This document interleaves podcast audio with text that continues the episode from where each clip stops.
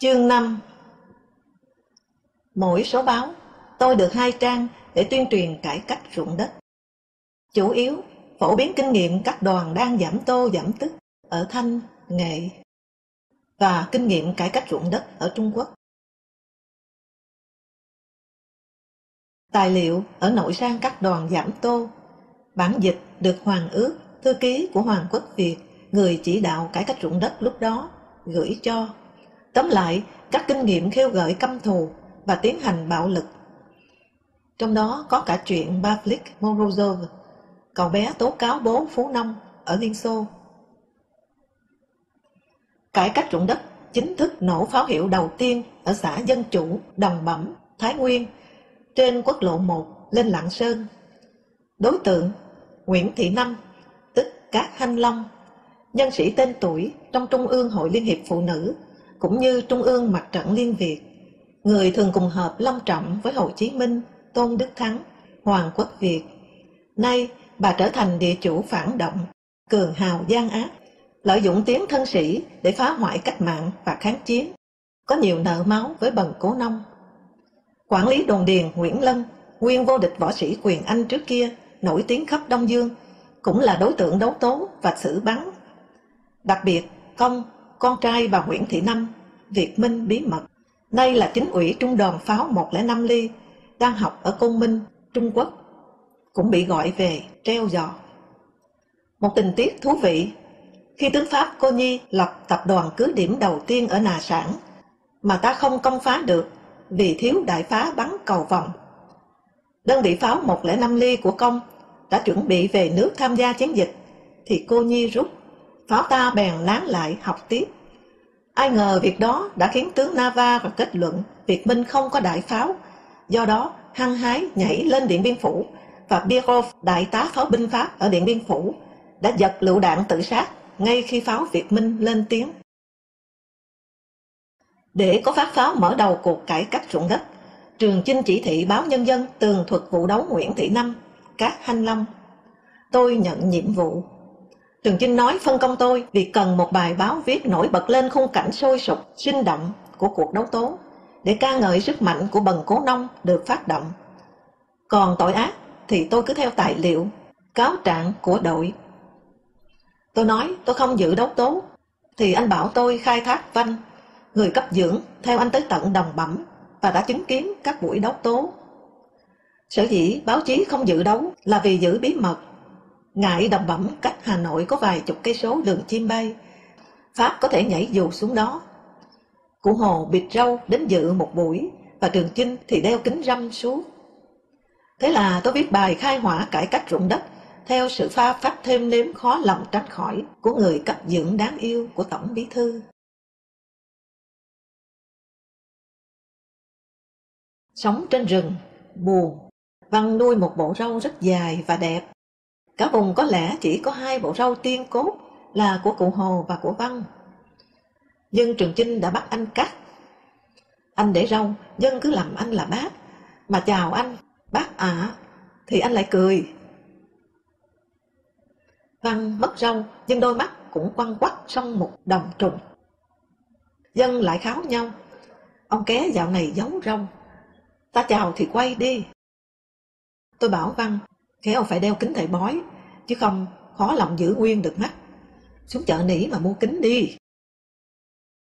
Vài anh em ở đại đội bảo vệ ATK bảo tôi nhiều đàn bà con gái địa phương thích Văn lắm, nhưng anh ta không dám. Dám để có mà chết. Hôm sau họ sẽ kháo ầm là họ được bác Hồ thương ngay. Bài báo này tôi ký một tên ú ớ, không còn nhớ, và sau đó cũng không mó đến nó bao giờ. Chẳng hiểu vì sao. Có lẽ để phối hợp với bài báo của tôi, CB, tức Bác Hồ, gửi đến bài Địa chủ ác ghê. Thánh Hiền dạy rằng tuy phú bất nhân, ai cũng biết rằng địa chủ thì ác, như bóc lột nhân dân, tô cao lãi nặng, chay lời thuế khóa. Thế thôi. Nào ngờ có bọn địa chủ giết người không nháy mắt. Đây là một thí dụ. Mụ địa chủ Cát Hanh Long cùng hai đứa con và mấy tên lâu la đã kể các tội cụ thể và con số cụ thể. Mở ngoặt Trong hồi ký nói về 10 nỗi buồn của bác Hồ, viết Bác không tán thành đấu Nguyễn Thị Năm, nhưng phải nghe cố vấn Trung Quốc. Hoàng Tùng vô tình hay cố tình quên bài báo bác gây căm thù cao độ này. Năm ra lại đổ cho bác cái lỗi không kiên định, nghe cả điều sai, vốn trái với ý mình. Dăm bữa sau bài phóng sự nghe kể lại, tôi xuống đồng bẩm. Tình cờ, Tiêu Lan, báo cứu quốc, trong đội cải cách về đây còn ở lại lo hậu sự. Tôi hỏi chuyện bắn, anh lè lưỡi, lắc đầu mãi, rồi mới kể lại. Sợ lắm, tội lắm, đừng có nói với ai, chết tớ. Khi du kích đến đưa bà ta đi, bà ta đã cảm thấy có gì, nên cứ lại vang. Các anh làm gì thì bảo em trước để em còn tụng kinh. Du kích quát, đưa đi chỗ giam khác thôi, im. Bà ta vừa quay người thì mấy lọt tiểu liên nổ ngay sát lưng. Mình được đội phân công ra chùa hang mua áo quan. Chỉ thị chỉ mua áo tồi nhất. Mà không được lộ là mua chôn địa chủ. Sợ như thế sẽ đề cao quy thế quy lực địa chủ mà. Khổ tớ, đi mua cứ bị nhà hàng thắc mắc. Chưa thấy ai đi mua áo cho người nhà mà cứ đòi cái rẻ tiền nhất. Mua áo quan được thì không cho bà ta vào lọ. Du kích mấy người, bèn đặt bà ta nằm trên miệng cổ áo, rồi nhảy lên, vừa giẫm vừa hô. Chết còn ngoan cố này, ngoan cố nổi với các ông nông dân không này? Nghe Sương kêu răng rắc mà tớ không dám chạy, sợ bị quy là thương địa chủ.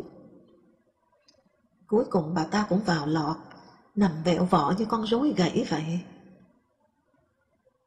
Rồi tôi được nghe truyền đạt rằng các nước anh em ở Đông Âu, không phải Bắc Hồ, tỏ ý không tán thành. Cải cách ruộng đất mà còn bắn đầu tiên một phụ nữ. Chính ủy công được vinh dự CB nhắc đến trong bài báo trên kia. Vị điệu từ Vân Nam về và ngồi cùng mẹ chịu đấu tố, nhưng nghe nói không được dự buổi chôn cất mẹ. Nhưng đầu những năm 90, anh đã cải tán được cho mẹ, rồi sau đó anh chết lúc chỉ còn là một người bạc nhược, sợ sệt lú lẫn. Khoảng 1980-81, Minh Việt bị cổ trướng, nằm bệnh viện. Tôi ngày ngày đến trong nhà cho anh chị và nhân tiện hiệu đính gia đình Tibo cho nhà xuất bản văn học. Một sáng nọ, một người trung niên đến, rụt rè sợ sệt, hỏi chị Minh Quang, vợ Minh Việt. Tôi nói chị ấy đi làm, thì anh nói tên anh là Công. Như thế, như thế, muốn đến xin chị Minh Quang chứng nhận cho những ngày đầu kháng chiến anh có chiến đấu ở khu thành công. Ái ngại bảo anh chỗ tìm chị Minh Quang xong, tôi thăm hỏi. Anh quên hết cả rồi. Còn nhớ tiếng Trung Quốc không? Khai bao, khai pháo, gia trung si chăng, đã thông tư tưởng, nhớ chứ? Lắc. Có trăm lẻ năm thì chỉ huy được không? Quên hết rồi lắc cười hiền lành. Những chữ quên mất rồi ở anh, nghe thê lương, kỳ lạ như từ nguyên thủy hoang vắng. Thì chợt nói, cũng còn nhớ được một ít. Mặt công hơi rạng sáng lên. Anh nói, cái ngày 20 tháng 8 năm 1945, báo Đông Pháp, nhà tôi mua tháng gửi lên, thì lại đổi thành Đông Pháp. Cả trang nhất đưa tin tổng khởi nghĩa thắng lợi Tôi vội chạy đưa cho Hoàng Thế Thiện để hắn chuyển ngay tới hai ông Trường Chinh, Võ Nguyên Giáp đang chỉ huy đánh trại lính Nhật ở thị xã Thái Nguyên. Hai ông lúc ấy ở Đồng Điền, ông Nghiêm Xuân Im ở Cù Vân. Nhờ tờ báo này, Trung ương mới biết Hà Nội đã tổng khởi nghĩa. Công lớn quá, tôi nói, nhưng bụng nghĩ Hoàng Thế Thiện sau hướng tội về vụ án một bộ phận cấp ủy Cộng sản Campuchia trong có Pennsylvania chống Cộng sản Việt Nam mà thoáng buồn. Ngoài báo anh gửi đọc, lại có sứ ủy quốc bộ lên cấp báo, nhập đe cho quân tiến đánh. Ông Trường Chinh bèn lệnh ngừng lại và về Hà Nội xem xét. Không thì còn thúc quân đánh, rồi Nhật nó đàn áp ra sao không biết. Nhưng công đã lại lắc đầu. Quên, quên. Lú lẫn đã thành một bon ke trú náu ở trong não.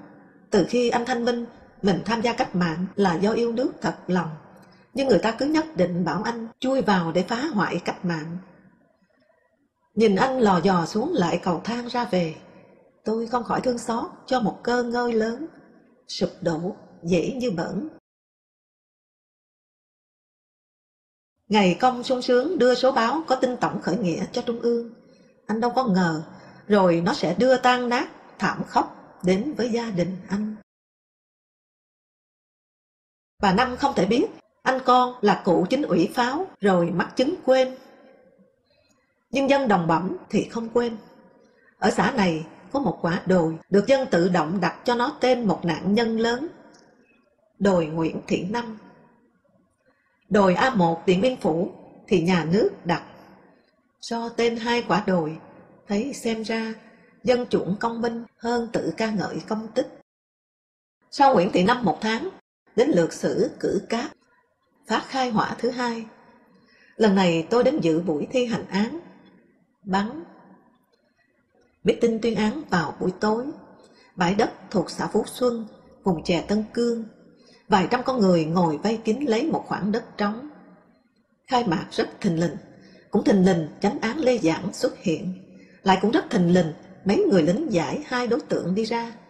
Cử cát, hơn 70 tuổi, nguyên huấn đạo, ủy viên mặt trận Liên Việt, cũng địa chủ kháng chiến, thân sĩ như Nguyễn Thị Năm, tức là thuộc diện bị chính sách cải cách ruộng đất chiếu cố. Ấn tượng mạnh nhất ở ông già là chòm rau bạc trắng. Cạnh cụ, bí thư chi bộ, nhưng nay đã thành quốc dân đảng, thông đồng với cử cáp, phá hoại kháng chiến. Thấp nhỏ, trạc 40 tuổi, anh có cái dáng quen thuộc của cán bộ xã. Ta thường hay lui tới nhà cùng cơm nước, ngủ đêm. Không như cử cáp nơm lớn ngớ. Diễn viên chưa quen vai. Anh có bộ dạng phức tạp, vừa sợ vừa khắp khởi. Đến phút cuối cùng thế nào đặng cũng hiểu bụng dạ trung thành của anh mà tha anh. Hai bị cói lép kẹp dưới nách, hai bị cáo đứng rúm gió. Duy một Phật sống động, diêu diêu tự tại, chòm râu của cử cát. Nó cứ thanh nhàn vờn múa trong cái không gian và không khí rùng rợn, căng thẳng như đông cứng lại này. Tôi thấy nó như đang muốn thị phạm một cách giao tiếp dễ nghe, dễ hiểu, dễ tin cậy. Không phải cái lời lẽ từ nay khó lọt tai nhau. Chánh án Lê Giảng tuyên bố, Chủ tịch nước bác đơn xin ân xá. Liêm, lệch sệt đôi ủng ra, hô, giải chúng đi. Vọt ra năm sáu người lính, đẩy hai người tù quay lui, Tôi thấy thô bạo quá, nhưng kìa, họ vừa mới quay người, tốp lính đã quỳ rập một cái xuống, đưa Tiểu Liên lên bóp cò. Lửa nhằn nhằn, hai cái thân đổ vệt. Chị cố cán trẻ, đứng bên tôi ôm chặt lấy tôi, liếu lưỡi lại. Anh có dầu, dầu con hổ cho em. Đúng là phải dạy và nạp căm thụ vào, không thì khó có thể tự nhiên đùng đùng bạo lực. Hai xác người nằm thẳng mềm, Bộ quần áo cử cáp xòa trắng, tôn thêm màu ánh bạc của chòm rau lên. Cái vùng trắng duy nhất tinh khiết ở đây. Lịch vịt đôi ủng nặng, liêm đến bên từng người, bắn vào Thái Dương phát súng ân huệ. Thương, sợ, và cả bất bình lẫn lộn trong tôi, một sức mạnh nào đó không biết đã kéo tôi là đứa vốn nhát máu đến đứng trước cụ cử cáp. Vô thức muốn nói với cụ một lời phân bua. Thưa cụ, tôi không muốn thế này cho cụ. Hay đúng hơn, chính chòm rau ông nội chợt hiện lên, gọi tôi đến với nó. Cái bị cói vẫn trung thành lép kẹp dưới nách gầy. Cạnh nó, một quả chuông to tướng, đỏ sậm màu ấm mạnh thần. Quả tim bật ra như một chồi thịt nhầy nhụa, thon thót trên ngực người chết. Cái chồi thịt, cái nụ sống ấy, đang lén leo ra tìm gấp một nẻo trú ẩn riêng. xa khuất hẳn cái nơi đáng sợ này.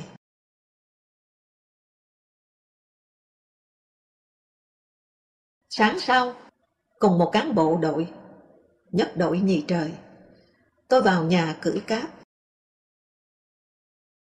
Một dãy nhà trình cổ, sơ sài, trên một thềm đá ong quá cao, ngang eo tôi, đứt toát, sức sẹo. Một mảnh sân đất đỏ quá rộng, tưởng đi mãi không hết.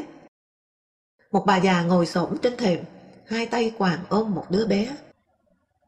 Nhát thấy chúng tôi, bà cụ vội buông hai tay, đứng lên để chấp lại vái. Con mắt cháu bé lập tức trợn lên kinh hoàng, nó kêu e một tiếng, rồi chạy, rồi ngã ịt một cái từ trên thềm cao xuống sân. Hai chúng tôi liền trở ra, như đứa bé, muốn chạy trốn khỏi đó. Tôi đi, mà vẫn thấy như nguyên hai con mắt cháu bé trợn lên khiếp đảm nhìn chúng tôi, rồi gieo mình từ trên thềm cao xuống, mà tôi thấy rõ ở đó một hành vi quyên sinh, một cử chỉ cự tuyệt nhìn mặt bầy giả thú. Tôi đã muốn đi đến bế cháu, nhưng bài học lập trường giai cấp, bài học căm thù và trên hết tất cả là sự sợ đã xui tôi bỏ trốn. Tôi nhận ra từ nay có một viên tư lệnh chỉ đạo toàn bộ ứng xử của tôi. Nó là cái sợ. Trước hết, sợ mất lập trường, là sai với đảng. Ôi, sai với đảng là sai tất cả. Lại ký một cái tên nhân nhít. Là vinh dự thế mà sao không lấy tên thật? Điều này lúc đó quả là khó hiểu, nhưng đến nay tôi đã có thể giải thích. Trong mỗi chúng ta đều có mầm tử tế, chống lại cái xấu. Vấn đề là ta nuôi nó, nghe nó hay là giết nó đi thôi. Cần nói thêm một điều, hơn 10 năm sau, Liêm treo cổ tự sát tại chính nhà mình. Tôi đôi lần đọc lại danh sách người bị tuyên án tử hình do các đoàn ủy thí điểm giảm tô trong thanh nghệ gửi lên Cụ Hồ để duyệt ân xá. Mỗi bản gồm tên 7-8 con người khốn khổ. Bên lề, phần lớn cụ viết có đáng là cường hào gian ác hay không? Hay có đúng hay không? Tôi không chắc vì chữ A của cụ cũng mở gần như chữ U. Các dấu hỏi ở cuối câu đều đánh rất to, còn chữ viết thì run rẩy và bé, như một dàn co, một phân vân. Cái dấu hỏi nổi bật hẳn lên như một tín hiệu phủ nhận, dễ biểu thị đa nghĩa hơn ngôn ngữ. Tiêu diệt giai cấp, bạo lực, đồng thời hủy diệt cốt lõi nhân văn ở trong lòng. Những người đem chia con người ra làm ta, bạn và thù.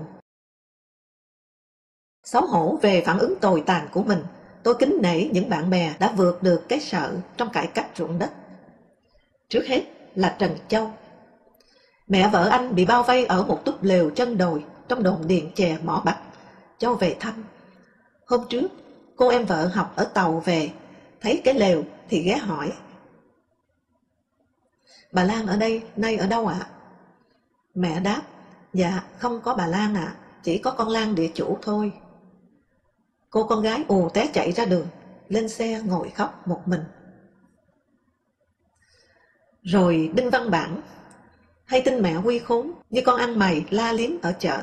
Đảng bèn về cứu mẹ, nhờ người đưa mẹ ra chỗ hẹn rồi đạp xe chở mẹ lên Vinh. Sáng sau đáp xe hàng ra Hà Nội. Anh nói, suốt chuyến về cứu mẹ, lúc nào tim anh cũng thình thịch đập, có lúc ngỡ vỡ ra đến nơi. Sau này đảng bị xuất huyết não, Tôi cứ nghĩ cái góc sâu xa là phải tính từ ngày anh về cứu con mẹ ăn mày từng thăm nuôi đứa con tù vì hoạt động cách mạng. Đáng kể, xem phim đấu địa chủ, người xem ném ầm ầm các thứ lên màn ảnh. Thấy dép bị dập, anh cúi xuống. Bạn đồng sự ngồi cạnh anh, đang hét căm thù và túm lấy dép anh để ném. Dép ở chân hắn còn nguyên. Các cái vờ vịt này các ông ấy thấy cả, nhưng không mắng mỏ, đảng nói.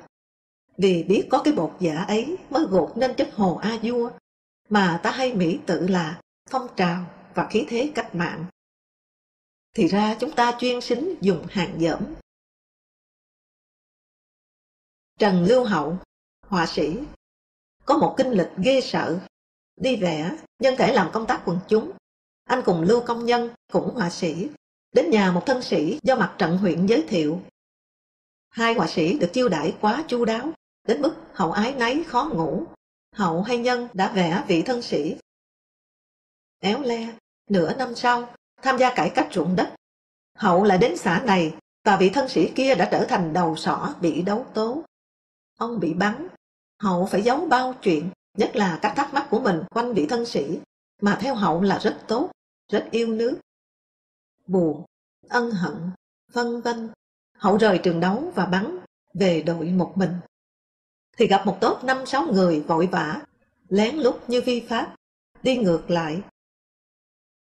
Người nhà vị nhân sĩ lên lấy xác ông. Hậu bảo mình vội cúi đầu không dám nhìn họ, họ còn nhớ quá đi chứ. Mới hôm nào bố họ, ông họ, vị thân sĩ mà nay là địa chủ ác ôn, nằm chết gục kia. Từng cơm rượu thịnh soạn tiếp hai vị họa sĩ. Thú thật, lúc ấy, mình mang rõ tâm sự một kẻ lừa gạt. Thỉnh thoảng lại chợt giơ tay lên sờ sờ mặt. Ngầm xem liệu đã có nảy ra một bộ mặt khác với cái bộ mặt năm ngoái từng tay bắt mặt mừng với chính vị thân sĩ kia không?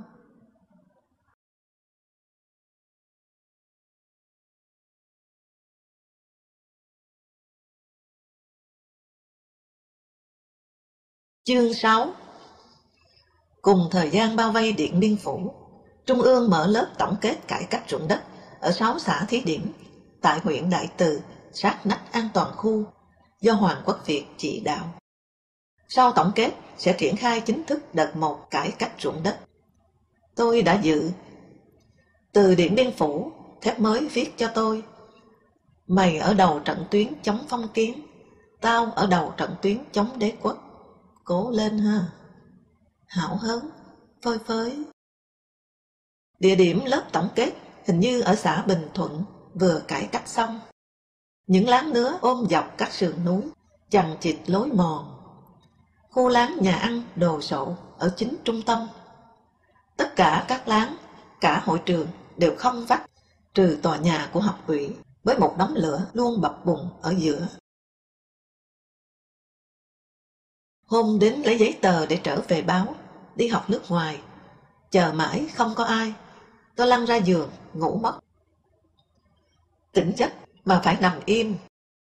Câu chuyện khám phá đàn bà của từng vị ủy viên đang hồi mặn mòi nhất. Nghe ké ngoài rìa mà chân tay cũng rậm rực lên. Học viên là cán bộ, cốt cán tứ xứ đến lớp, cũng ra sức nam nữ khám phá nhau, gần như cuồng loạn. Cao trào phóng tay phát động bần cố đã tạo dịp cho con dục quậy. Bí thư đoàn ủy Hoàng Quốc Việt phải bỏ hẳn một buổi gọi tất cả lên hội trường, rủa.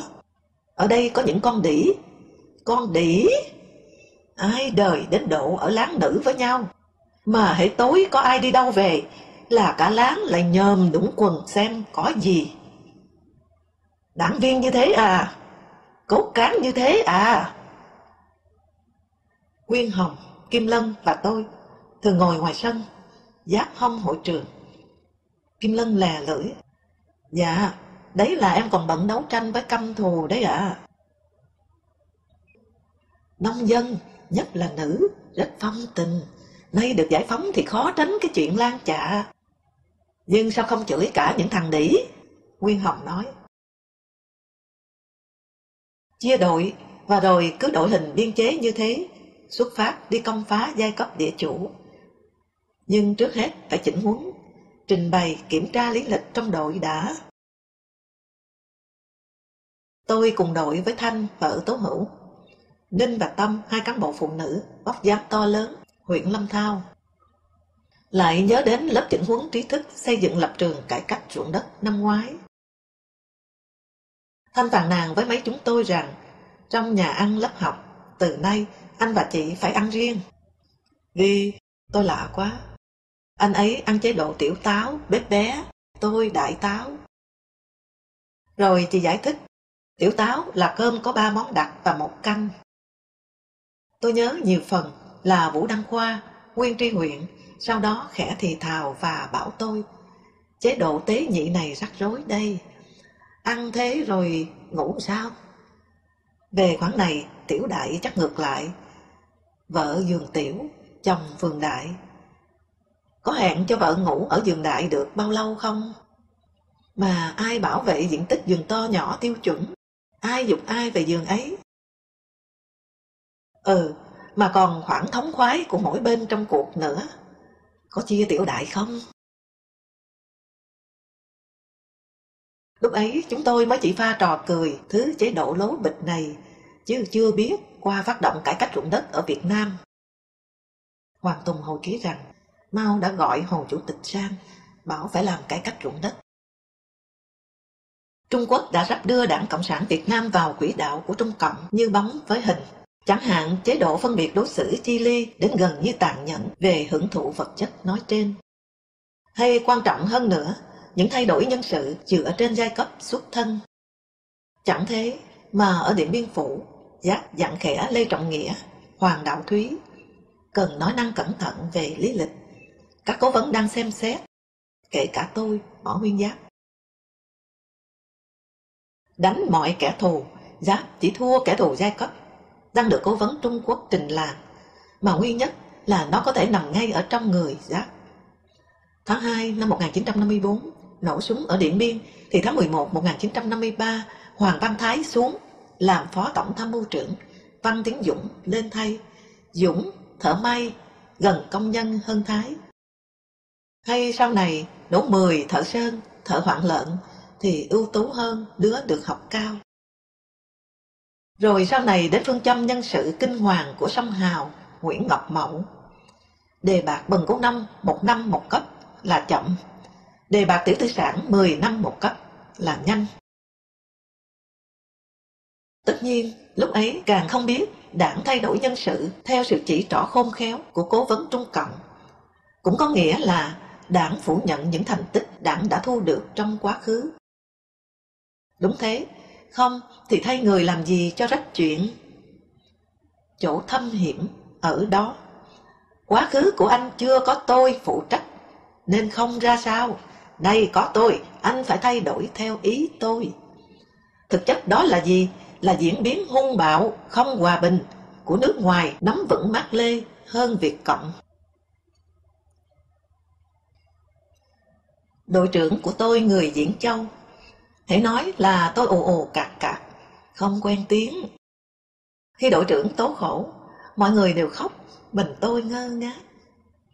Cổm, đội phó, bé gầy, mặt rỗ, láo lĩnh, mắt liếc loan loáng. Đã làm bồi xăm, bị chúng bóc lột, khinh, nhục lắm. Đi mua thuốc phiện này, gọi gái này, bắt cho nhòm lỗ khóa này, khổ cực lắm. Nguyên bồi xăm chuyên cho nhòm khách chơi gái qua lỗ khóa, lấy tiền. Thực chất là lưu manh, thì nay thành đại cốt cán của đảng. Vì bồi là hạng tôi tớ, bị bóc lột, thành phần cơ sở của đảng. Cổn đã bắt tôi ngừng báo cáo lý lịch. Nghe tôi nói, bố viên chức không nhà đất. Anh giơ ngay tay lên. Đến bần cố nông còn có mảnh đất cấm dùi mà viên chức trong bộ máy đế quốc dựng ra để đàn áp nhân dân như bố đồng chí mà lại không. Thôi, đồng chí cố đào sâu đi, hãy gắn một lần thành khẩn với đảng, với giai cấp nông dân. Thanh Minh không lại, cứ một lời, ở đây là vấn đề thái độ, lập trường. Đồng chí không tin là đồng chí khai ra tài sản gia đình nhờ bóc lột mà có, thì nông dân sẽ khoan hồng cho đồng chí sao? Thế là chưa tin cách mạng, chưa tin nông dân. Ức muốn khóc, đã toan khai văn tê đi. Thì tối kẹn triệu tập tất cả lên hội trường. Hoàng Quốc Việt mặt đỏ rực, vừa uống rượu văn pháp tiếng lợi phẩm, liên hoan ăn mừng cùng cố vấn cao cấp cải cách ruộng đất xong, báo tin Điện Biên Phủ đại thắng. Và sáng sau, Lê Điền đến gọi tôi về. Tôi được cử đi học ở nước bạn. Tôi mừng vui, buồn chán, lẫn lộn. Phi cải cách ruộng đất, bất thành chiến sĩ cách mạng chân chính. Riêng tôi lại thêm đang ấp ủ tích lũy vốn sống chuyến đấu tranh này để viết một cái gì cũng phải như Mặt trời trên sông Tan Kiền của Đinh Linh hay Đất vỡ hoang của Solokhov và còn cả một điều thầm kín này nữa. Cái điều không dám nghĩ hẳn đến nó, nhưng nó cứ làm cho ngẩn ngơ. bân khuân như mất lạng vàng trên tay. Đúng như câu quan họ tạ Mỹ duật vừa dạy năm ngoái. Đó là nỗi nhớ một cô gái, một luyến tiếc nhiều phần hảo huyền. Ở nhà không đi học có khi... Mặc dù cô gái ở nơi kính cổng cao tường bậc nhất, còn chắc tôi khó lọt qua nổi. Trong lớp chỉnh huấn này tôi đã gặp, đã quen, đã bén hơi bén tiếng một cô gái. Đúng hơn là đã gặp. Dù cho lần gặp ban đầu chỉ là một thoáng chốc trên đường. Năm ngoái, trên đỉnh đèo Re, tôi gặp một cô gái khá đẹp từ Tân Trào sang. Mà sau đó về cơ quan, tôi đã phải sang ngay văn phòng trung ương hỏi dò Vũ Đường, sau này là Chủ tịch Hà Đông, để biết tên cô gái là X, con nuôi của bác, bố mẹ trên Cao Bằng, cơ sở của cách mạng. Thế rồi tôi đã có mấy bài báo nhỏ, ký tên cô, cặp với họ Hoàng, tôi đặt ra. Hoàng phái, đẹp và sang thế cơ mà. Cái nhìn của tôi trên lưng đèo năm ngoái, nặng như một cái neo chăng, mà cô gái nhớ, khiến chúng tôi đến lớp này liền dễ thân nhau, dù hai người hai chi bộ. Đến bữa ăn, mặc dù cả nghìn con người chen chúc khắp xung quanh, thế nào hai đứa cũng dền dàng, để cho cùng dạt vào một bàn, hoặc bên cạnh hoặc đối diện. Để lại cùng xuống suối rửa bát đũa và để lại nấn ná hai đứa ở bên suối cho tới khi đám lau bên kia suối đã sầm tối và sau lưng đèn trong các láng cao thấp dọc sườn núi đã bắt đầu sáng lên. Tất cả chợt nôm như đêm hội chùa hương. Điều khiến tôi thấy có thêm cả chiều kích thiên liêng trong quan hệ hai đứa. Cho tới một hôm sau khi khai mạc lớp chừng hơn một tháng, cụ Hồ đến, nói chuyện với học viên chặt đích nhà ăn. Tôi đứng đối diện cụ, cách một bàn ăn bằng nứa rất dài.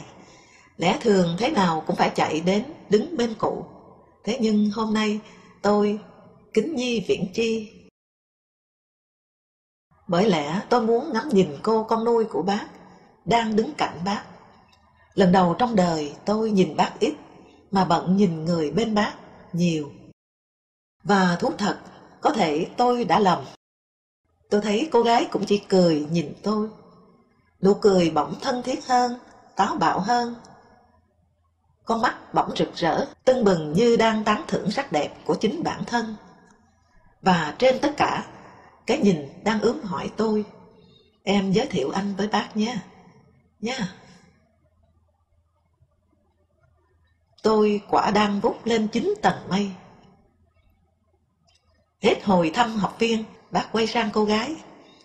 Cô bé này về, chứ biết gì mà đi. Tôi như ngã sụp, thoáng oán ông cụ. Mới hôm qua ở suối lên, dốc trơn, tôi giơ tay ra đỡ X. Bàn tay con gái, tôi lần đầu nắm lâu trong đời. Và cảm giác rạo rực theo tôi mãi. Cho tới khi X ở bên cạnh cụ, cười như bảo em bắt nha. Tôi đã ngỡ mắt chuyện hai đứa nắm tay nhau, mà vừa mong X mắt vì sợ. Và mới chiều nào bên suối, tôi bảo cô gái, sau khi gặp X ở đỉnh đèo Re từ năm ngoái, mình có ký tên là Hoàng X lên báo, thì X đỏ bừng mặt. Có lẽ chưa ai ở chỗ bác nói với cô gái như thế. Tay X chợt lóng ngóng, không đút nổi chiếc thìa vào trong chiếc túi dài, hẹp chừng ba ngón tay, màu tím than, có đường thêu tím hoa mua trên miệng túi. Chiếc thìa rơi xuống cỏ. Tôi cúi nhặt, nghĩ giống một chìa khóa bạc. Mở gì? Và ngước lên, mắt hỏi, cho nha. Cô gái cúi đầu, và sau đó, cái thìa tôi cất trong ba lô không dùng Về báo, tôi bảo tổng biên tập Vũ Tuân là không muốn đi học. Anh nói, anh Trường Chinh đã nói cử anh đi. Tôi tạ qua bên Trường Chinh, hy vọng có thể trình bày nguyện vọng.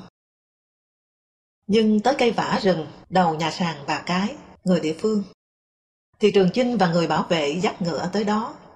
Anh tươi cười nói ngay, tôi đồng ý anh đi học, cần đào tạo chính quy.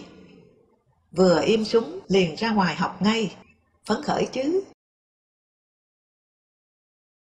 Cây vả này tôi hay leo lên hái quả ăn. Đôi lần Trường Chinh đi dưới gọi tôi xuống. Ngọt lắm anh Năm, anh có ăn tôi hái. Trường Chinh lại ngửa cổ lên, cười. Khéo gãy cành mà ngã đấy nha, cẩn thận. Lạ, tự nhiên thấy, phải nhót ngay về.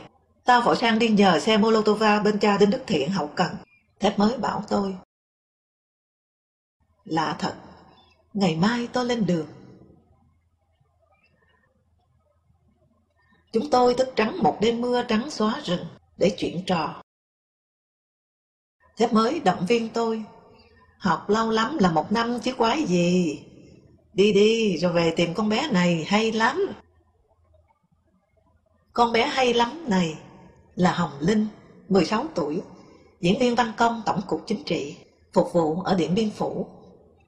Ra tận đầu giao thông hào hát tiễn lính lên đường xuất kích. Tao thấy mày với cái ách cơ này được đấy. À, lính điện biên xếp loại các cô văn công thành ách cơ, ách tép, ách bích, vân vân. Sáng năm về tìm nó nghe mày. Sáng sau, tạc qua nhà in, chào anh em xong, qua suối, ra quốc lộ 3. Lũ về, nhưng mãi chuyện, cứ thế, lội. Bỗng chân hẳn trong không, và nước réo ầm ầm ngang ngực. Trên vai tôi, một tay thép mới quàng chặt. Cầm bằng chết, tôi đã bảo thép mới. Đừng quàng vai, đừng. Thì ở trên bờ trước mặt, một chú chăn trâu nheo nhéo. Rẽ sang phải, rẽ phải. Hai đứa chống chọi lại dòng lũ cuốn xiết, nhích dần lên được bãi cát cao. Trâu sổng từ bìa rừng chạy ra đến đây, chú bé đuổi theo thì vừa kịp sắm vai hiệp sĩ Đúng là trời sai ra cứu. Đến địa điểm chỉnh huấn, chuẩn bị tư tưởng và rà soát lý lịch cho chuyến du học, thì xảy ra một việc chỉ có thể đổ cho duyên số. Kéo nhau tới lớp, toán văn công quân đội ùa đến hào quang địa đạo. Và trên hết tất cả là cái nét mới, cái nét bây giờ gọi là tớp modern. Các cô gái này được trang bị hai loại chất liệu đặc biệt thanh, sắc. Trong bộ quân phục màu cỏ úa, áo thắt eo, cùng chiếc mũ cối, nôm rất tân kỳ. Một cô nổi bật, hai mắt to xa nhau, ngây thơ mà hiện đại. Kính đáo hỏi dò, thì ngã ngửa, chính ách cơ hồng linh. Thư ngay cho thép mới, báo tin kỳ ngộ, thép mới trả lời. Em nghe nói đám đi học nước ngoài kỷ luật cấm luyến ái ghê lắm, anh lén tén mà nó xua về thì chế quá đấy. Đầu bản cấm đúng là cấm luyến ái trong thời gian đi học. Chỉnh huấn đặt sệt tinh thần chỉnh đốn tổ chức trong cải cách ruộng đất.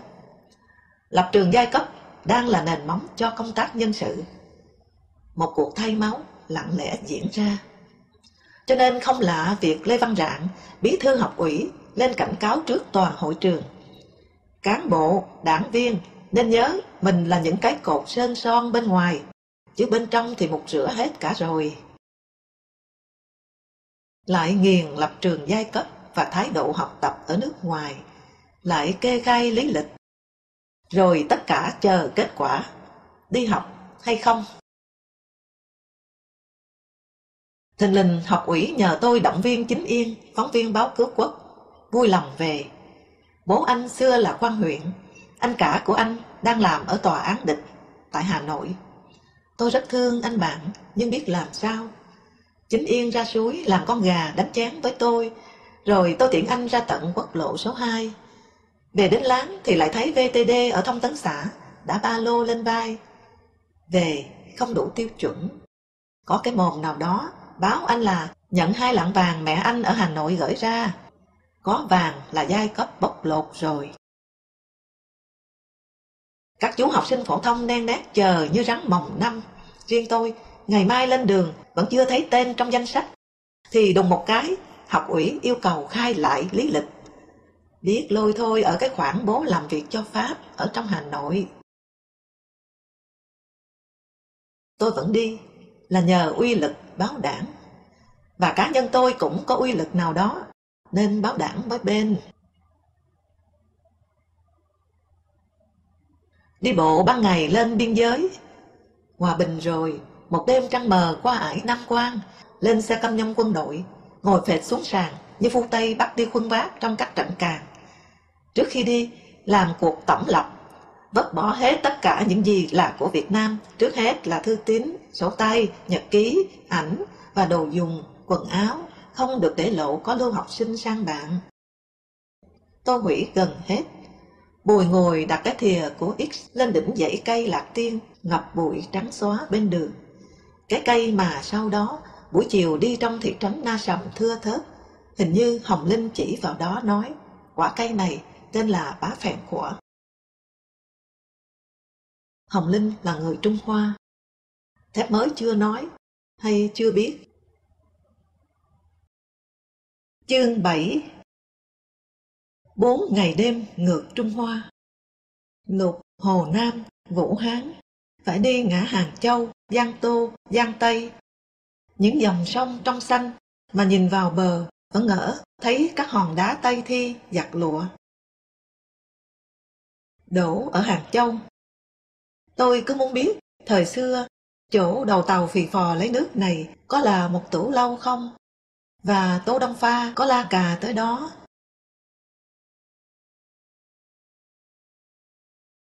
Và chở một lúc mấy toa xe lửa, vượt dương tử mênh mông sóng lớn, cho tôi thấy cái hơi thở sâu trầm của công nghiệp. Khói nhà máy Thượng Hải từ xa đã biến thành phố này ra thành một dãy cô đảo chập chờn. Đến Bắc Kinh Đại học hình như đúng đêm 19 tháng 8. Chân chợt rón rén khi vào khu lục viện, ký túc xá trước kia của Yên Kinh Đại học, Yale Harvard một nhánh của Harvard vàng son chạm trổ, mùi vị vương phủ. Tất cả lưu học sinh học tiếng Trung Quốc một năm ở Bắc Kinh, rồi sẽ chia đi các trường chuyên nghiệp hay đại học khác. Đám báo chí lẽ ra răng tiệp học theo giúp đỡ của OEG, Hội Nhà báo Quốc tế do Liên Xô đỡ đầu. Nhưng Phạm Văn Đồng ở Geneva về qua Bắc Kinh đã chỉ thị các ngành văn hóa, báo chí sử, nghệ thuật đều học tại Trung Quốc vì Trung Quốc gần với Việt Nam hơn. Nhờ Thủ tướng trọng chữ đồng mà tôi và Linh thành tương thân. Chứ nếu Thủ tướng tinh dị thì có lẽ đã sang một nẻo khác. Vài ngày sau, lưu học sinh Việt Nam được hiệu trưởng Mã Dần Sơn chiêu đãi. Ông là nhà kinh tế học lỗi lạc, đào tạo ở Mỹ, thấp béo, hiền hậu, lưu học sinh Việt Nam biểu diễn ca nhạc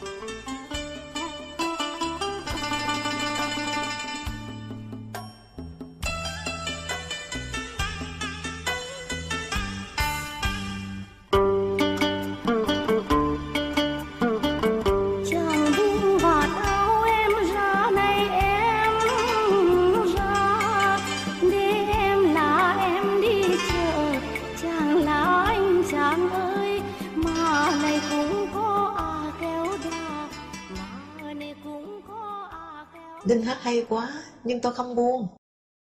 Tôi kéo Linh ra đứng dưới cây lê thấp ngoài sân, trước cửa nhà ăn. Tuổi trẻ lãng mạn, tích trăng sao. Nhìn mắt Linh lúc ấy, tôi ngỡ như mình đang vút lên ngang những vì sao trên vạn lý trường thành. Rồi tôi chạm tới mặt trăng thật, hôn cái đầu tiên vào má. Thấy mã hiệu trưởng cười ở bên trong. Đinh ninh ông thấy chúng tôi trốn và ông phê chuẩn nhưng nội bộ quyết dẹp. Ngay lập tức, vi phạm kỷ luật liếng ái thế này, chúng tôi đã láo sự thách thức đoàn thể. Cả năm học ấy, chúng tôi là đối tượng giáo dục phê phán, ngăn chặn và ép cắt đứt. Đến nay tôi cũng không hiểu tại sao tôi, nhất là Linh, non nớt như thế, lại có gan ghẹo ngay vào giới luật thiên liêng hàng đầu của đảng. Xong hè 1955, Linh sang Bắc Kinh Vũ Đạo học hiệu. Tận đằng đào nhiên đình, cách nhau non 15-20 cây số. Linh cắt bỏ bộ tóc dài mượt 16 tuổi đời, mà các nữ sinh Triều Tiên hễ gặp lại vuốt ve khen đẹp. Tối thứ bảy, nghe nữ sinh Trung Quốc ríu rít gọi nhau, Jin Trang vào thành phố, rồi tiếng xe buýt rồ máy rời trạm. Như một kỷ niệm mong đi, tôi buồn ghê gớm. Trong cuộc họp lưu học sinh Việt Nam ở toàn Trung Quốc, Đại sứ Hoàng Văn Hoan lớn tiếng chửi phụ hai chúng tôi. Mới sang đã tung hê ngay kỷ luật của đảng. Chân ướt chân ráo luyến ái ba lăng nhăng ngay. Người chứ đâu phải trâu với ngựa mà cứ gặp nhau là nhảy. Trớ trêu. Tôi làm thư ký ghi biên bản. Ngồi ngay cạnh đại sứ. Tôi đã phải ngăn mình đứng lên nói. Thưa, chính là tôi. Cái ngăn tôi liều chính là Linh. Nữ sinh ngồi ở hàng đầu, ngay trước mặt tôi. Linh ngồi đó, chịu trận, đầu cúi xuống, hai tay chắp lại. Một A Hoàng đang bị các lệnh bà quở nạt. Thương Linh xấu hổ, tôi đã im. Viết trẹo vào biên bản thành. Đâu phải trâu với ngọ, mà cứ hễ gặp nhau là ngủ. Thấy chữ nhảy đểu quá, Lúc này Hoan đề cao kỷ luật đảng. Ai ngờ rồi ông lại phạm kỷ luật trốn sang Bắc Kinh. Tối tối lên đài đọc hồi ký, giọt nước trong biển cả, chửi Lê Duẩn thậm tệ.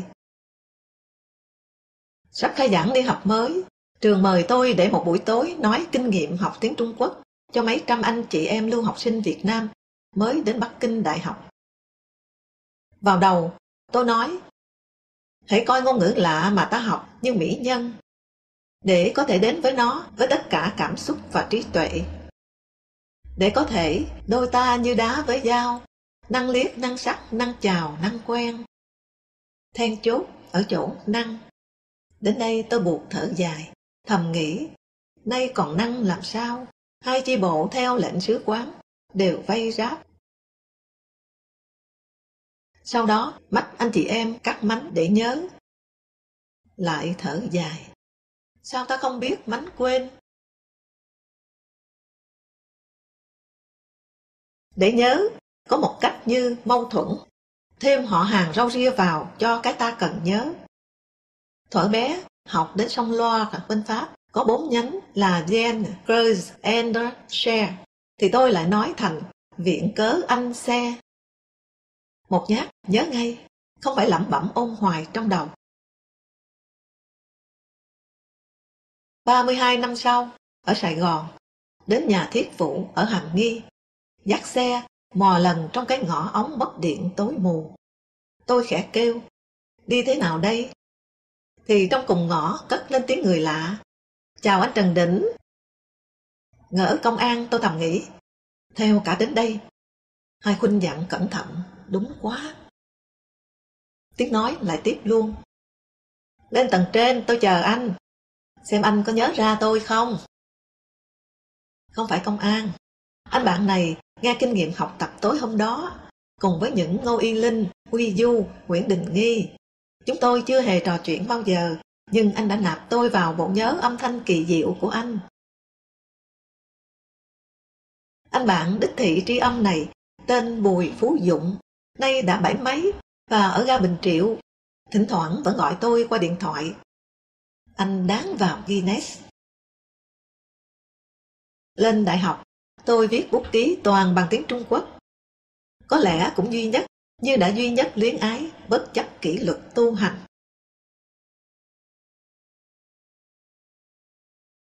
Thình lình thép mới đứng bên bàn ăn của tôi ở Bắc Kinh Đại học.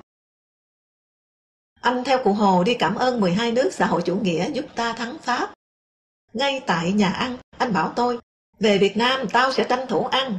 Chứ chủ nghĩa xã hội ăn như thế này thì kém bữa bánh cuốn thịt quay cà cuốn của tao mỗi sáng. Chúng tôi đã đi chơi với nhau mấy bữa. Tôi hỏi anh một vấn đề mọi người đang bận tâm. Tại sao ta và Diệm đang canh nhau Hoàng Sa cả ở trên báo, mà đùng một cái ta lại công nhận và hoan nghênh Trung Quốc thu hồi Hoàng Sa? Mày ấu trĩ bỏ mẹ. Theo Hiệp định Geneva thì chỗ ấy dưới vĩ tuyến 17 phải là của Diệm để cho ông anh Trung Quốc chứ không để Mỹ nó vào nó xây căn cứ hải quân sát nách à. Thế là tôi nghĩ ngay, y như đảng lúc bấy giờ.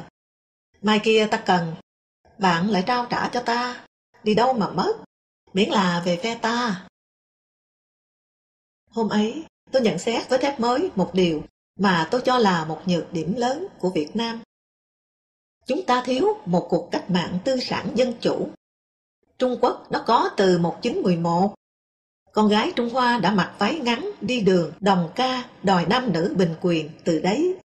Ít ra, chủ nghĩa tư bản cũng đã lãnh đạo đất nước này được vài chục năm.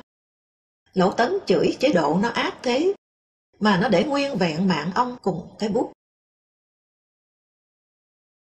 Có lẽ muốn tôi đỡ buồn vì bị cấm yêu, thép mới một sáng, ngồi ở công viên Trung Sơn, đã lộ ra với tôi. Này, mày nghe bình tĩnh nha. Hình như bố Hồng Linh. Ta thiệt. Nghe đâu hình như ông ta là đặc vụ. Một luồng băng lạnh buốt chạy ngầm xuống dọc người tôi. Thép mới lắm tin lắm. Hắn đã nói ra thì nhiều phần là sự thật nhưng không biết một cái gì đó trong tôi lập tức khiến tôi ngờ vực. Tôi hỏi, cậu nghe ai? Thì cũng là xì xào thế. Khoa Tiếu nó có biết ông ấy. Rất nhanh, đảng viên Trần Đỉnh tự hỏi, có tiếp tục không? Nhưng một Trần Đỉnh khác, một Trần Đỉnh chỉ thấy yểu điệu thuộc nữ, cũng lại lập tức tự quyết định. Thôi, cứ chờ bao giờ có tin chính thức đã. Tiếp theo là một loạt biện hộ hùng hồn. Chả lẽ tầm thường đến thế ư? Chưa chi đã dao động. Không, tôi càng phải ở bên Linh để cùng ngực lặng trong cảnh ghê sợ này. Nếu nó có là thật đi nữa. Sau lần gặp thép mới ít lâu, tôi đã hỏi Lê Phú Hào, phóng viên thông tấn xã tại Trung Quốc, về tin chính phủ ta công nhận vùng hải phận của Trung Quốc tức là công nhận Hoàng Sa. Lê Phú Hào nói, vì Liên Hiệp Quốc nó ra cái luật biển với cái công ước gì tôi không nhớ. Chỉ biết liên quan đến chủ quyền biển, các nước sẽ ký vào để khẳng định chủ quyền biển đảo của mình. Nhưng Trung Quốc và ta không ở trong Liên Hiệp Quốc, nên Trung Quốc tuyên bố một mình và ta ủng hộ. Do đó, Nguyễn Khang, đại sứ, có trình công hàm cho Bộ Ngoại giao Trung Quốc và ông Đồng cũng có công hàm gửi chú Ân Lai công nhận tuyên bố của Trung Quốc về hải phận của Trung Quốc. Tớ nghĩ, Hào nói, nếu chỗ ấy mà của Sài Gòn, thì Mỹ thừa sức mở căn cứ hải quân thật đấy. Nghe Hào, tôi càng yên tâm. Vốn quen kiểu nghĩ của Trung ương và Bác Hồ, đã làm thì phải đúng. Lúc ấy tôi chưa chống đảng, và Lê Phú Hào, tình báo đội lốt nhà báo, chưa phản bội nhảy sang địch. Niên học 1955-56 trôi đi bức bối, với tôi vì bị cấm yêu. Cho tới giữa năm 1956 thì diễn ra một chuyện động trời khiến cho tất cả gần như bị đảo lộn. Đại hội 20 Đảng Cộng sản Liên Xô báo cáo mật của Khrushchev về Stalin. Tôi đã ngày ngày đến thư viện của Đại học Bắc Kinh mở báo Pháp Le Monde. Không có, Chắc nhà trường đã cấm bày các số báo đó. Nhưng tôi vớ được một tờ đăng tin Tổng bí thư đảng Cộng sản Anh Harry Polit. Sau khi đọc báo cáo này đã bị mù suốt nửa tháng. Hình như bị là do cái sự thật kinh khủng này. Một trận bão lớn ập đến. Đại hội 20 đã cho một cái nhìn phê phán không thể dung thứ. Cộng sản kiểu Stalin trong xung đột Xô-Trung. Đảng vẫn diễn giải là Liên Xô phản phúc, công kích trước, nên Trung Quốc phải công kích lại. Nên biết một khía cạnh khác, Mao Trạch Đông từ lâu không cam làm anh hai trong phe. Thơ từ của Mao đã nói rõ khẩu khí, vung tay lên, chia thiên hạ ra làm mấy cơ mà. Stalin chết. Đây là cơ hội cho Mao đặt lại tư cách đầu tàu. Mao lợi dụng hậu quả phá phách ghê gớm của Đại hội 20 để công khai đã kích Liên Xô. Mao biết phần lớn lãnh đạo các nước xã hội chủ nghĩa rất ngại chống sùng bái cá nhân. Cầm quyền không cần tự do bầu cử mà không sùng bái cá nhân thì có bằng trò đùa.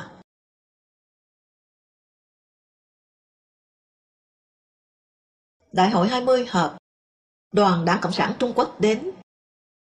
Chu Đức cầm đầu, nhưng Đặng Tiểu Bình quản tất. Đài phát thanh Liên Xô phỏng vấn Chu Đức.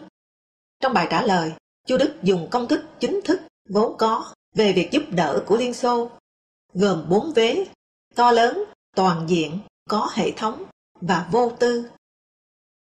Thì duyệt nó lần cuối, Đặng Tiểu Bình xén chữ to lớn đi, mà thay bằng hai nước giúp đỡ lẫn nhau. Lần đầu xuất hiện cái thế ngang thân này. Ngọn cờ lý tưởng thiên liêng, nhưng tay con người phất nó lại bẩn. Dưới gầm bàn hội nghị, anh cả anh hai giọt vỡ ống đầm nhau và ngầm nhắm đàn em lôi kéo. Khrushchev đưa ra ba luận điểm mới tanh trong Đại hội 20. Chung sống hòa bình, khả năng quá độ hòa bình lên chủ nghĩa xã hội và khả năng ngăn ngừa chiến tranh. Cái gai nhọn chính là ở chỗ sùng bái cá nhân. Nhưng bàn cãi chỗ này thì chả hóa ra tiểu nhân tham vọng quá hay sao? Liền vấp cờ bảo vệ Stalin.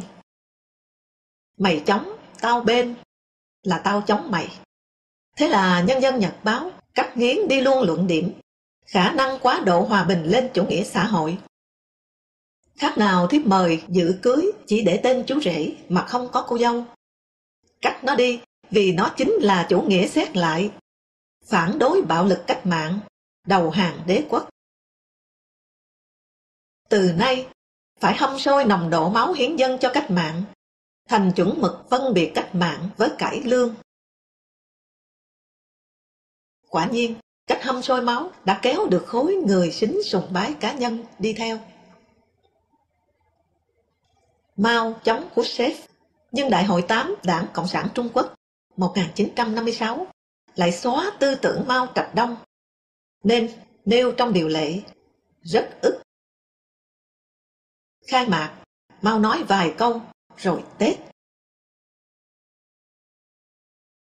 Phe bắt đầu rạng nội bộ mỗi đảng bắt đầu nứt.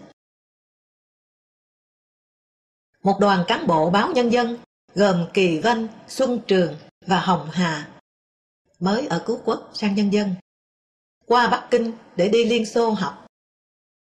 Trên rừng, Thép mới nói anh đã đưa người em của anh lên Hà Nội làm báo như thế nào. Con ông cụ, tức Hồng Hà, buông trầu cao hung quá, cứ ôm cả giỏ tổ bố thế này ngồi nóc toa đều đặn từ Thanh Hóa ra. Tao thấy thảm cho con ông cụ. Mới đưa con ông cụ ra làm báo việc cách của tao, ở phố Sa Rông. Mày biết đấy. Từ đó con ông cụ quay ra quản tư tưởng tao. Sư nó, ốp ghê lắm.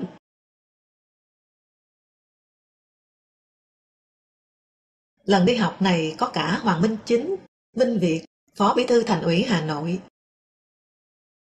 Tôi ra khách sạn Hòa Bình ở phòng Kỳ Vân chơi với anh em suốt chiều cho tới tận 8-9 giờ sáng hôm sau, tiễn ra sân ga.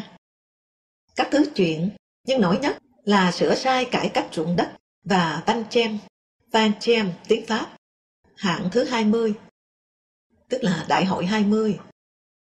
Kỳ Vân nói Trung Quốc nhất định phải chống Van Chem.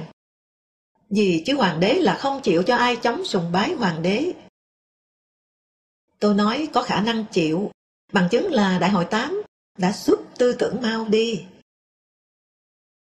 Kỳ Vân nói, Mao chống thì ta cũng chống. Trung Quốc làm gì thì Việt Nam làm thế. Mao chịu sao được dân chủ hóa. Cả tôi và Kỳ Vân đều sai, đều đúng.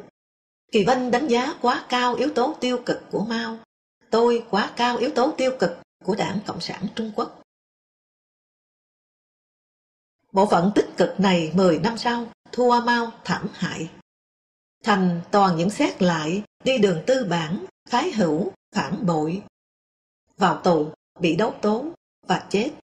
Mao chết, họ lại nổi lên và thay đổi Trung Quốc. Còn ta theo Mao thì Kỳ Vinh đúng. Tôi chỉ thấy Hồ Chí Minh, không thấy Lê Duẩn lúc ấy đã coi Mao là Lenin của thời đại ba làn sóng cách mạng. Tôi lúc ấy chưa thể hình dung ra chuyện cụ Hồ rồi cũng bị ngồi chơi sơi nước. Tôi tin tay lái con thuyền Việt Nam không bao giờ tụt khỏi tay cụ. Về cải cách ruộng đất, Kỳ Vân kể một chuyện làm tôi bàng hoàng, đúng hơn, kinh hoàng. Chu Văn Biên, bí thư đoàn ủy cải cách ruộng đất nghệ tỉnh, bác ghế ngồi trên thềm cao, chỉ tay vào mặt mẹ đẻ, chắp tay đứng ở dưới sân, dằn giọng. Tao với mi không mẹ không con, mà chỉ là kẻ thù giai cấp của nhau. Tao có phận sự tiêu diệt mi, mà mi thì nhất định sẽ chống lại. Bà mẹ cắn lưỡi không chết. Ít lâu sau, nhảy giếng tự tử thành. Chu Văn Biên ký lệnh xử tử bất kỳ ở đâu. Chính hắn sai trói gô bố đẻ của Phan Đăng Lưu là Phan Đăng Tài, lùa ông cụ vào đòn ống, khiêng lên trại tù, rồi sau cụ chết mất xác. Khi bị khiêng đi, cụ cứ chửi chúng mày khốn nạn. Thằng Lưu kia, mày theo Cộng sản, để cho đàn em Cộng sản của mày đối xử với tao thế này à. Du kích khiêng ông cụ lại, đánh đá ông cụ. À, trong nghệ có câu ca, phá đảng lừng danh quân đặng thí, giết người khét tiếng gã chu biên. Biên nay làm gì? Đề bạc Thứ trưởng Nông nghiệp. Dù sao cũng giàu nhiệt tình cách mạng. Thế bác sao? Bác thì vải nước mắt. Nước mắt bác làm mát đi các nỗi đau lòng. Kỳ Vân nói. Sáng sau, tôi tiễn anh em ra ga. Hoàng Minh Chính là người cuối cùng nắm lấy tay cửa lên xuống. Nhòi mãi ra, lớn tiếng bảo tôi. Cấm yêu là thế quái nào? Đấu tranh đi, đòi dân chủ. Chính là người dẫn đội cải cách về đồng điền cụ Đào Đình Quang, địa chủ kháng chiến, yêu nước, thân sĩ, bố vợ Nguyễn Khánh Toàn và Đinh Đức Thiện. Đại đoàn 312 của Trần Độ, Lê Trọng Tấn thường xuyên đóng trên đất của cụ, ăn cơm miễn phí của cụ. Vị thân sĩ treo cổ chết. Đào Đình Đức, giáo sư bác sĩ, con trai cụ, ngậm ngùi bảo tôi. Ông cụ sợ bạo lực mà. Không phải, tôi nói, ông cụ trốn chạy cái đáng ghê sợ hơn nữa. Đó là sự tráo trở, lật mặt. Cái tráo trở còn khiến người ta không bao giờ thấy tội lỗi. Hoàng Minh Chính không tráo trở, nên sau đó đã bỏ cả đời đòi dân chủ. Có dẫm chân vào bùn mới biết từ đấy tránh buồn. Đào Đình Đức cho tôi xem tấm ảnh lớn chụp cụ Đào Đình Quang đứng với Trần Độ, Lê Trọng Tấn và mấy sĩ quan của ban chỉ huy sư đoàn 312. Ông cụ đãi cơm gà cho sư đoàn này nhiều lắm đây. Tôi nói, thế mới nên tội mua chuộc cách mạng, trốn đấu tranh giai cấp. Vậy thì cương lĩnh đoàn kết địa chủ tư sản của Việt Minh năm 1941 là mua chuộc tư sản, địa chủ. Tôi nói, mua chuộc cách mạng thì chết, mua chuộc phản động thì sống và có thành tích, rồi lên cao